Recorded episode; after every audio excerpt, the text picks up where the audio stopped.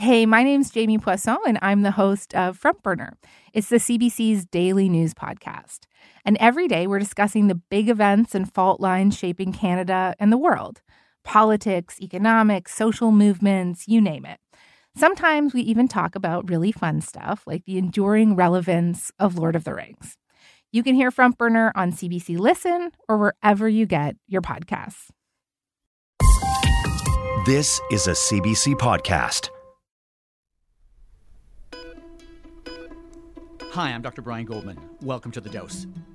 Well, flu season has started, and vaccination campaigns are just beginning to roll out. And some experts fear that it will be a severe flu season, especially with the pandemic still raging in many parts of Canada. So today we're asking what's the very latest with flu vaccines? Hi, Susy. Welcome back to The Dose. Hi there. It's nice to be here. So, how busy is it where you are today from the standpoint of flu and other respiratory diseases? Well, we've seen almost no flu activity uh, so far this year, and it's very similar to what we experienced last year. And even across the province of Ontario, we're really not seeing much influenza, if you know, if at all. Why don't you give us a hi? My name is. Tell us what you do and where you do it. Hi, my name is Susy Hota. I'm the Medical Director of Infection Prevention and Control at the University Health Network and an infectious diseases specialist in Toronto.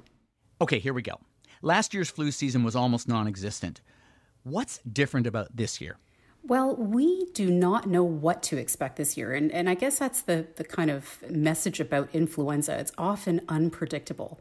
And the things that are different about this year compared to last year is we're more open as society than we were at this time last year. And so the opportunities for a virus like influenza to transmit from person to person are greater now compared to last year. So it'll be very interesting to see what can transpire as we carry forth into the months where we typically do see influenza. Somewhere between November and April is our usual influenza season. Um, but, you know, we've got COVID 19 co circulating at the same time. We've got other respiratory viruses, very interesting time. And, uh, and, you know, I think many of us are a little bit nervous about how it could look.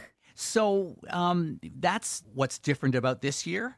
What hasn't changed you know, compared to last year's flu season? So, there are things about influenza virus that we think we know. First of all, it tends to be a seasonal virus. So, it likes to circulate, like I said, between November and April, uh, colder months. And part of that is because we tend to go indoors around that time of year. And so, people who are symptomatic or carry the virus are able to transmit it to other people much more easily in those kinds of environments. So, you know, we expect that at this time of year we start looking out for influenza. We haven't seen those signals yet. It might be a little bit early. So I, I think that, you know, what we have continued to do this year, though, is a lot of masking. And we don't really know how that's going to impact uh, on, on the transmission of influenza as we continue to have more contacts with other people. So is the masking that we're doing in indoor settings going to, you know, protect us enough or uh, it, since it's a transmission's a function of both of these things at the same time, which is going to kind of you know lead to more uh, protection. You know, do we need to have less indoor contacts in order to get through the season, or will the masking protect us enough? And and of course, Susy, there are lots of other you know places where people wear masks all the time. You know, I'm thinking you know five years ago when I was doing research for a book that I wrote called The Power of Kindness. I was in Japan. I was in Tokyo, and lots of people wore masks, and this was way before COVID. So, I mean, do we know anything about whether masks reduce flu transmission in countries where it's where people do tend to use masks more often? We do have some data to, to suggest that. And, you know, masks have been used as source control, as we, we put it. It's really to protect those around a person who does carry a virus like influenza or a coronavirus or other respiratory viruses. Um, but we're seeing here as we've compiled the data and kind of looked uh, at this question a little bit more deeply uh, through this pandemic that the wearers also potentially uh, protected depending on the kind of mask that they're wearing. So you're right. Masks have been used in different parts of the world. Some of that is cultural and, and it comes from different kind of drivers. Um, but I think we're, we're learning as we go through this experience that it does indeed have an impact. And, and beyond just COVID 19, we're talking about multiple respiratory viruses. We've been talking about masking, but we're also talking about frequent hand washing, aren't we? Yes. And you know, the different viruses that tend to circulate around this time of year, there may be slight differences in how they're actually most efficiently transmitted. So we know that the respiratory route, so uh, particles that come out of your respiratory system as you're uh, infected with one of these viruses, is, is a very important mode of transmission for all of these viruses. But the relative importance of surface transmission and uh, touching, you know, contaminated surfaces or, or objects um, with the virus is unclear. So, you know, it could be that this is one of the reasons why we've continued to see common cold viruses circulating through this pandemic, whereas we haven't seen some of the other viruses like influenza going around often, you know, certainly flu watchers, close flu watchers, when they want to predict what kind of flu season we're going to have in North America, they look at Australia. So, what do we know from their flu season, which just passed because they had winter when we had when we had summer? Yes, I mean, it's so hard to know because again, public health restrictions have varied across the globe and ah, you know, according to yes. what's what's happening with COVID-19. They were in lockdown, weren't they? That's right. And so, you know, I kind of feel like we've lost some of those tools to see what's happening throughout the world to help predict what could be affecting us. And the other interesting part of it is our surveillance in terms of the different types of influenza virus, because there are various subtypes and strains that circulate worldwide, is also probably less accurate because we have fewer cases to draw from uh, across the world. And a lot of resources internationally have been diverted to testing for COVID uh, cases and not necessarily able to keep up with the kind of surveillance that's needed for other respiratory viruses. So we are going in a little more blind this year than we have in previous years. Okay. So what's in the flu vaccine this year? So every year, the flu vaccine will contain two influenza A strains and one or two influenza B strains. It depends on which vaccine you get. And the reason being that these are kind of the common strains that are circulating worldwide. And that determination is usually made about six months in advance of when the influenza vaccine becomes available to us because it is a bit of a slower process to develop these vaccines compared to, say, the mRNA vaccines we've used for COVID 19. Um, in addition to that, there are you know substances that try to stabilize a vaccine, and sometimes the vaccines will have something called an adjuvant, which helps to improve your immune response to the vaccine. So I guess the bottom line of what I'm trying to say is we actually have a variety of vaccines that are available for influenza eh, vaccination. It's always been that way, and there's slight differences between them but they've all been eh, you know well studied and we've got years of experience with them and overall they function very similarly. I'm going to ask you to walk us through how the World Health Organization, Public Health Agency of Canada decides what's in this year's flu shot, knowing that we don't have the benefit of the usual kind of surveillance that would tell us, do we? There still is some surveillance going on, so we can't say there isn't any surveillance. There, there definitely is uh, an effort, you know, and I think people recognize internationally how important it is to continue keeping an eye on influenza. So typically, they the WHO is looking at what's circulating in the southern hemisphere, what's circulated in the northern hemisphere in the previous season, and what circulates year round in temperate areas. So near the equator, where you tend to have influenza, kind of less seasonal, it kind of goes around all the time. Um, and given what strains are predominating, that's what uh, you know helps them to make a decision about what to include in development of the vaccines for that year. Sometimes they're off. And the other thing that happens is this virus can have mutations very frequently. And so, even though they may have chosen the right strain, there may have been some additional mutations that have occurred in that six months of developing the vaccine that make it less effective and less of a match. So, this is the reason why influenza vaccines typically are of moderate uh, effectiveness. So, about 40 to 60% effective in protecting you from getting influenza, which is still really important but it's you know not in the levels that we're accustomed to hearing now about covid-19 vaccines which have been very high so um, that leads me naturally to my next question i want you you know i know some of the answers here but i want you to make the case that flu shots play an essential role in keeping canadians healthy Absolutely. I, and I do feel very strongly about this. So, I mentioned that the effectiveness of flu vaccines in preventing influenza is about 40 to 60% on any given year but there's also an impact on reducing hospitalizations. And in all, our estimate is about a third of hospitalizations can be prevented by getting the influenza vaccine. And it's even more pronounced actually when you're talking about older people, so people over the age of 70 are better protected. So you, will see a, about a 70% reduction in hospitalizations. And especially because influenza infection can trigger a lot of cardiac events. So heart attacks, heart failure, things like that. And that's where you see a big impact of the influenza vaccines. So it helps to save lives, it helps to keep people healthy. But another important aspect this year is keeping the healthcare system alive and able to provide the services we need. We're dealing with a, a pandemic that's still ongoing with COVID 19. If we were to see too many COVID 19 and influenza patients coming to our hospitals, that could paralyze the system.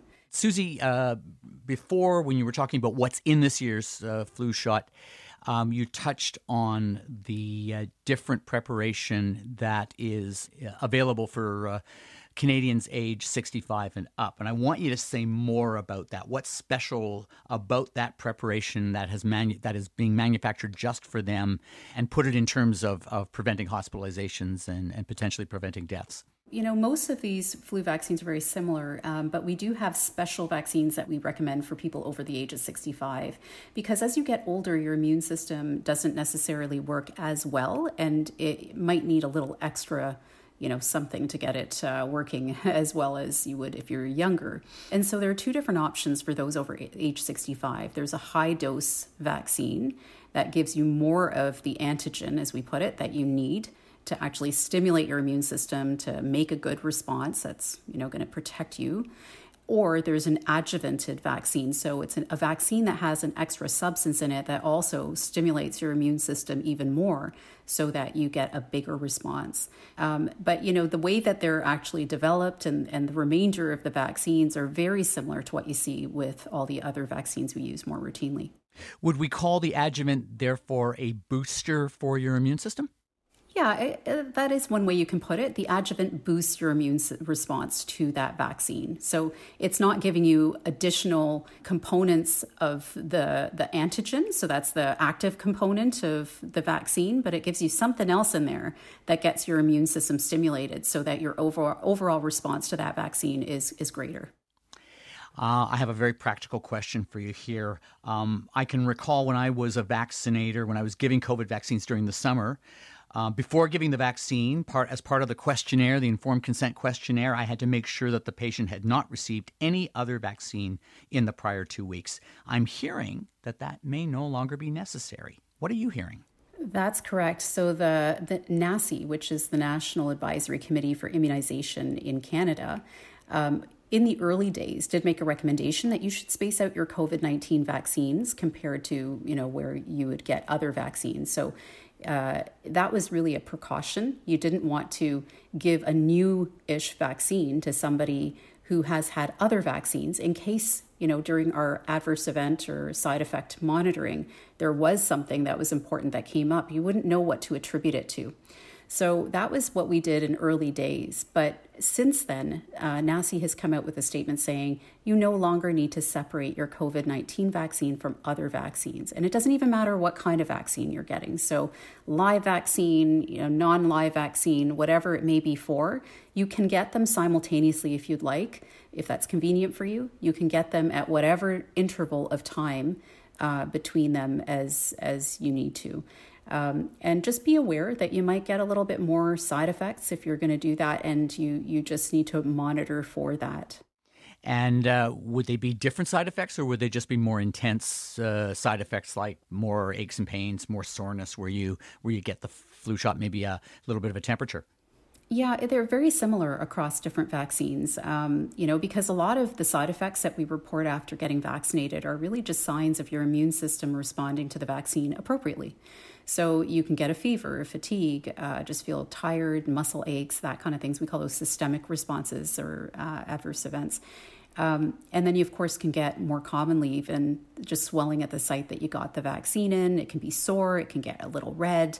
Uh, you would get these vaccines on in different sites, so you you would be able to tell which one you're reacting to locally a little bit more. Um, so, so just look out for those. There are always some specific side effects or adverse events that are associated with different types of vaccines that we uh, monitor for as well. I guess the bottom line is just make sure that anything that you experience that's out of the ordinary after receiving these vaccines gets reported so it can be more thoroughly investigated. There are still some people who have yet to get their first COVID vaccine. So, what if if somebody hasn't had a COVID shot yet and they're going for an influenza one? Could they get both of them at the same time? Yes, they absolutely could get both of those shots at the same time. And the kind of side effects that are common with the COVID vaccines, they tend to be more pronounced with the second dose anyway. So, with the first dose, you may or may not get very many side effects with it. But again, commonly it's sort of at the site of injection, you get some swelling, some local symptoms, or you just feel tired and maybe even a little bit flu like. And just remember, because you feel that way doesn't mean that you have the infection. It's actually physically impossible to get the infection from these vaccines. So uh, it's really just a sign that your body is doing what it needs to do to react to those vaccines and give you an immune response that will protect you later. Might there be a two in one flu shot and COVID vaccine in our near future? There absolutely might be in the future, and that would be an incredible convenience for a lot of people. So, what's been very interesting with COVID 19 is the development of these mRNA vaccines. This is a new technology that is being applied to vaccine development. And now we've got some great experience with very rapidly coming out with these COVID 19 vaccines um, that have been used in millions of people at this point, or billions of people at this point. So, you know, it, it is possible that the same technology can be applied to make influenza vaccines. And companies have been working on this even before the pandemic. Some companies are actually at the point now where they're starting to test in phase one trials these mRNA influenza vaccines. There are, I think, at least three that I'm aware of that are going into phase one trials. And they do have to show that it works, first of all, for influenza and that it's, you know, well tolerated and doesn't cause too many side effects before you go to the next step. But you know, you can kind of see how this might progress to then working on developing a combined influenza COVID 19 vaccine. Even better, add in RSV, respiratory syncytial virus, which is another virus that co circulates um, and can cause a lot of hospitalizations and deaths. This is very interesting because I hadn't been following this closely enough and I hadn't heard what you've just said. So I want to clarify this.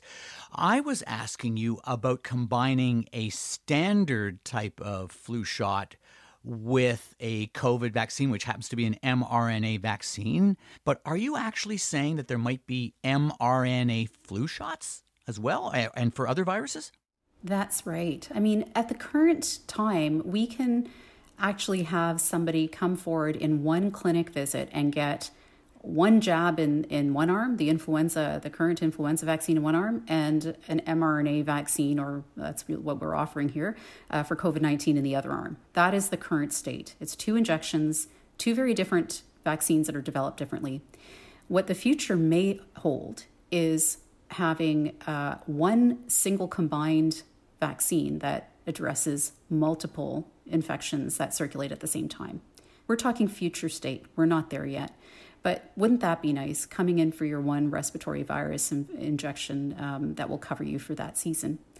And the other real benefit of that is I mentioned how influenza viruses tend to mutate very quickly. Well, these mRNA vaccines can be developed pretty quickly, so you have a greater chance of having a better match if you're able to wait a little bit longer before you have to actually select which influenza viruses you're going to make your vaccine out of.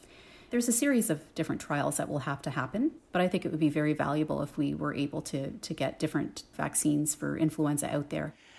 So, based on what you're saying, uh, I know that it would be really nice to be able to get a conventional flu shot and uh, uh, an mRNA uh, COVID vaccine in the same needle, but that's not going to happen anytime soon, will it?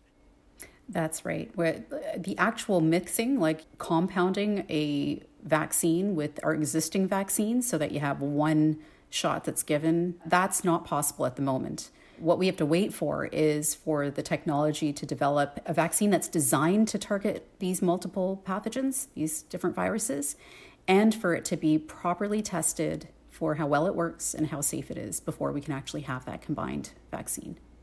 So until that happens, uh, if you you know if, if when we say that that you can get the COVID uh, vaccine and you can get a flu shot on the same day, it would be in two in two arms and it would be two needles. That's right. It's two jabs, but well worth it. Two jabs, but well worth it. Uh, last question I'm going to ask you um, What are all the places where you can get a flu shot? So, the influenza vaccine is going to be offered like it has been in previous years. You can get them at pharmacies, you can get them at your family physician's offices. Keep looking out. Eh, depending on where you live, there may be some different options. So, I would recommend that people go to their public health unit websites, their ministry websites for the province, make sure that they can find them. But, you know, the flu shot's been very accessible in previous years. You know, grocery stores, pharmacies, wherever you may see a pharmacy, do ask um, because we really would love to see lots of people get their influenza vaccines this year. And we hope that it's another mild flu season. Uh, Dr. Susy Hota, thank you so much for speaking with us on The Dose. Thank you. It was my pleasure. Dr. Susy Hota is the Medical Director for Infection Prevention and Control at University Health Network in Toronto. Here's your dose of smart advice. The loosening of COVID restrictions means there will be more opportunities for the flu and other respiratory viruses to circulate. Depending on the virus, wearing masks indoors and washing hands frequently can help reduce their spread. Experts don't know how severe this year's flu season will be, but the best way to minimize the impact is to get a flu shot. That's because the flu shot reduces hospitalization and deaths due to the flu, especially in seniors. The flu vaccine has been tweaked for seniors to boost their immune response. Authorities like the National Advisory Committee on Immunization say it's safe to get both a flu shot and a COVID vaccine at the same time. Right now, that means two jabs and maybe somewhat stronger side effects like soreness of the arm and aches and pains. In the future, it might be possible to get both COVID and flu vaccines in one jab. If you have topics you'd like to hear on the dose or questions answered, tweet me at NightShiftMD or at CBC Whitecoat or at CBC Podcasts using the hashtag TheDoseCBC. Our email address is thedose at cbc.ca. Please give us five stars so more people can find us. This edition of The Dose was produced by Amina Zafar with help from Rachel Sanders. Our sound engineer was Lauda Antonelli. Our senior producer is Colleen Ross. The Dose wants you to be better informed about your health. But if you're looking for medical advice, see your healthcare provider. I'm Dr. Brian Goldman. Until your next dose.